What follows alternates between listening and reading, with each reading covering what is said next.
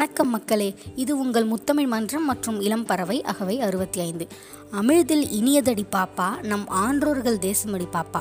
நம்ம பாரத தேசத்தை பற்றி நம்ம பாரதியார் சொன்னதுங்க. இன்னைக்கு பல விஷயங்களில் பாரத நாடு முன்னிலையிலையும் முன்னேறிக்கிட்டும் இருக்கும்.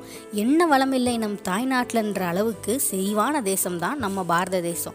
இப்படிப்பட்ட தேசத்தோட விடுதலை போர் அப்படிங்கிறது ஒரு மிகப்பெரிய சகாப்தம். பல தலைவர்களோட செந்நீராலையும் கண்ணீராலையும் எழுதப்பட்டது தான் இந்த இந்திய விடுதலை போர். நம்ம தமிழ்நாட்டில் சுதந்திர காற்றை நாம சுவாசிக்க தன்னோட சுவாசம் தந்தவர்கள் ஏராளமானவங்க. அதை தாங்க இன்னைக்கு கேட்க போகிறோம் இதோ உங்கள் தமிழ் வழி தூதுவின் பதிமூன்றாவது அத்தியாயமாக பாரத விடுதலை போரின் வீரத்தமிழர்கள்.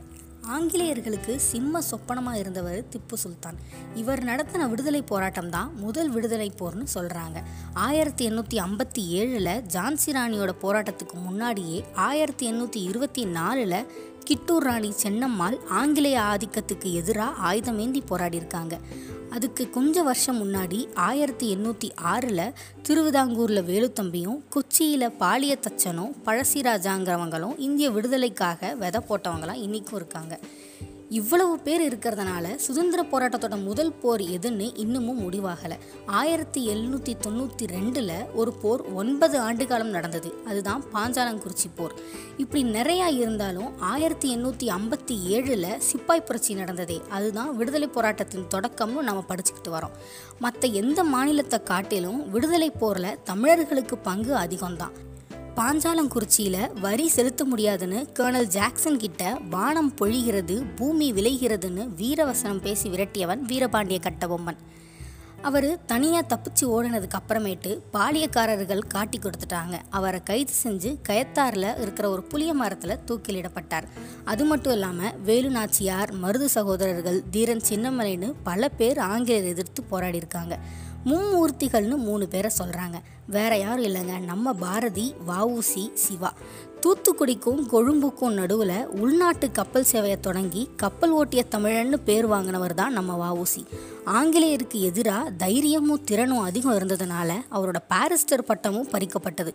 சுதேச இயக்கத்தில் பா ஈடுபட்டு மக்களுக்கு விழிப்புணர்ச்சி ஏற்படுத்துனதுக்காக அவருக்கு சிறை தண்டனை கொடுத்து சிறையில் செக்கிழுத்த வச்சாங்க. அதனால தான் அவருக்கு செக்கிழுத்த செம்மல்னு பேர். பாரதி சிறந்த முற்போக்குவாதியாக இருந்தார். தன்னோட தேசப்பற்று பாடல்களால் பிரிஞ்சு இருந்த பாரத சமுதாயத்தை ஒன்று சேர்த்தாரு. ஆடுவோமே பல்லு பாடுவோமே ஆனந்த சுதந்திரம் அடைந்து விட்டோம்னு சுதந்திரத்துக்கு முன்னாடியே சுதந்திர ஆசையை தூண்டிவிட்டவர். முப்பதுக்கும் மேலே புத்தகங்கள் எழுதி தீவிரவாத முறையில் ஆங்கிலேயரோட அடக்குமுறைக்கு எதிர்ப்பு சொன்னவர் தான் சுப்பிரமணிய சிவா. இவங்களோட மேடை பேச்செல்லாம் கேட்டு தான் வாஞ்சிநாதனும் விடுதலை போராட்டத்தில் தீவிரமாக ஈடுபட்டார். ஆயிரத்தி தொள்ளாயிரத்தி முப்பது ஏப்ரல் பதினாலு அதாவது தமிழ் புத்தாண்டு அன்னைக்கு திருச்சி தஞ்சாவூர்லேருந்து வேதாரண்யம் வரைக்கும் நடைப்பயணம் செஞ்சாங்க தமிழர்கள். ஏப்ரல் இருபத்தி ஆறில் இந்த பயணம் முடிஞ்சு போச்சு. இது நடந்து ரெண்டு நாள் கழித்து உப்பு சட்டங்களை மீறினதுக்காக ராஜகோபாலாச்சாரியை கைது செஞ்சாங்க.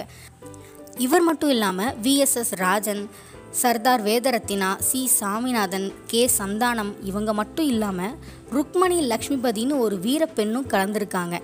ஒரு வருஷம் இவங்க எல்லாருக்கும் சிறந்த நிலை கிடச்சிருக்கு.